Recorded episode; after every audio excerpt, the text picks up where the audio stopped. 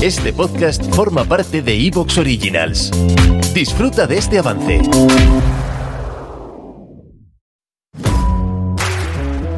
Carla. Carla. Debo decirte que estoy preocupado. Estoy triste. bueno, no sé si triste, pero sí preocupado, Carla. Estoy muy preocupado. ¿Sabes por qué? Tell me why. Deberías cantarnos la canción en vez de decir. Mira, te explico.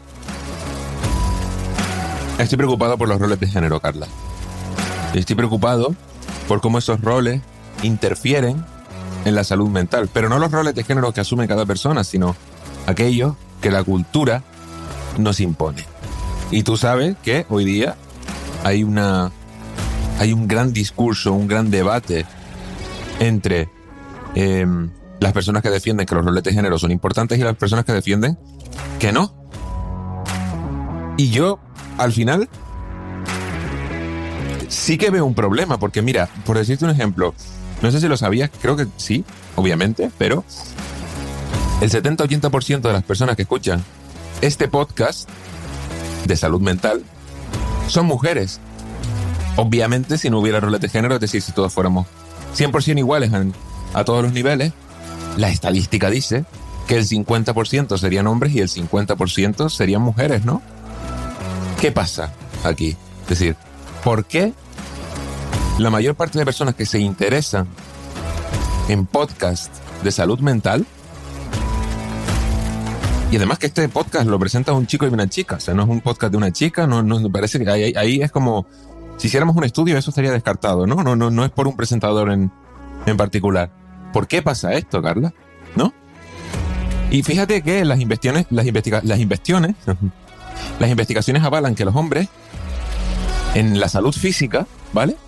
Presentan un mayor índice de mortalidad, es decir, una mayor tasa de muerte que las mujeres.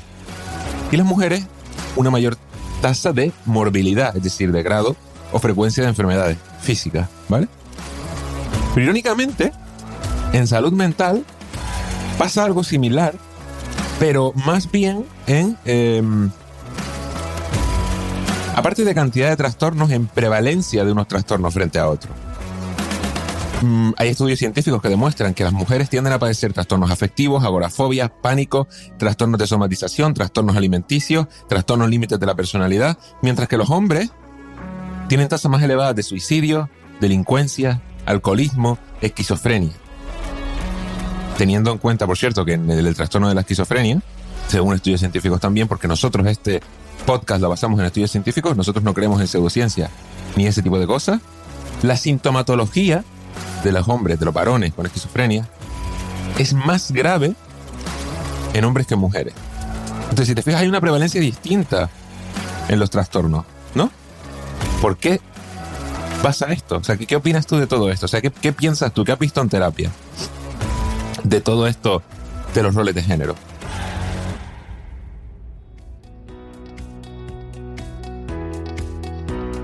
Lo que sí eh, se ve muchísimo en, consulta, por lo menos en la, en la mía, que también puede estar cercado por el hecho de, yo ser una terapeuta mujer. Pero al margen de eso, sí es verdad que muchas más mujeres piden ayuda que hombres.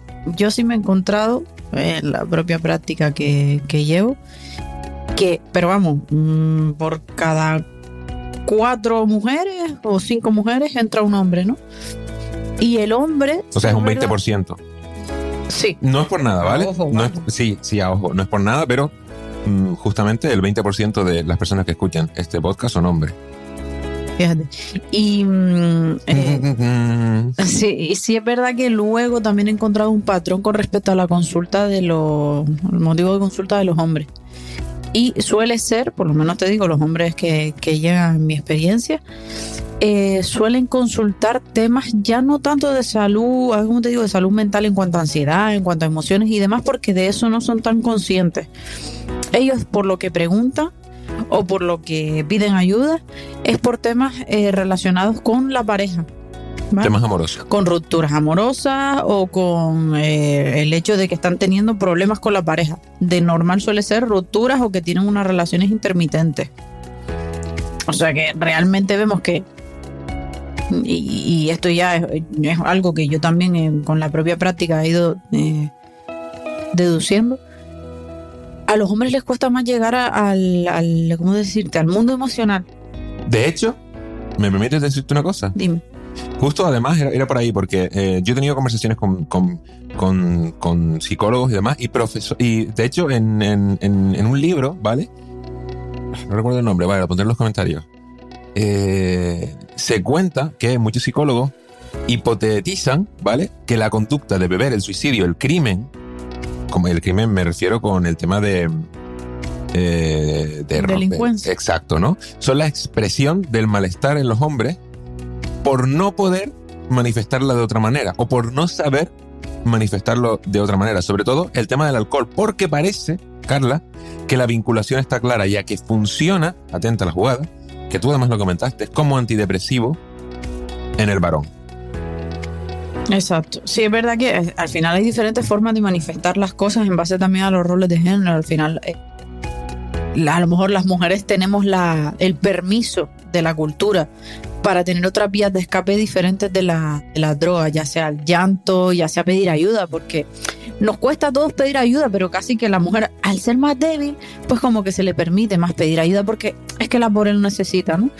Pero el hombre no, el, el, hombre no, el hombre tiene que buscarse la vida. ¿Cómo se busca la vida? Pues abogando sus penas en el alcohol porque evidentemente es mejor que, mostrar esa debilidad a, un amigo o a la familia o apoyarte de alguna forma. Una de las cosas que yo trabajo muchísimo con los chicos es esa.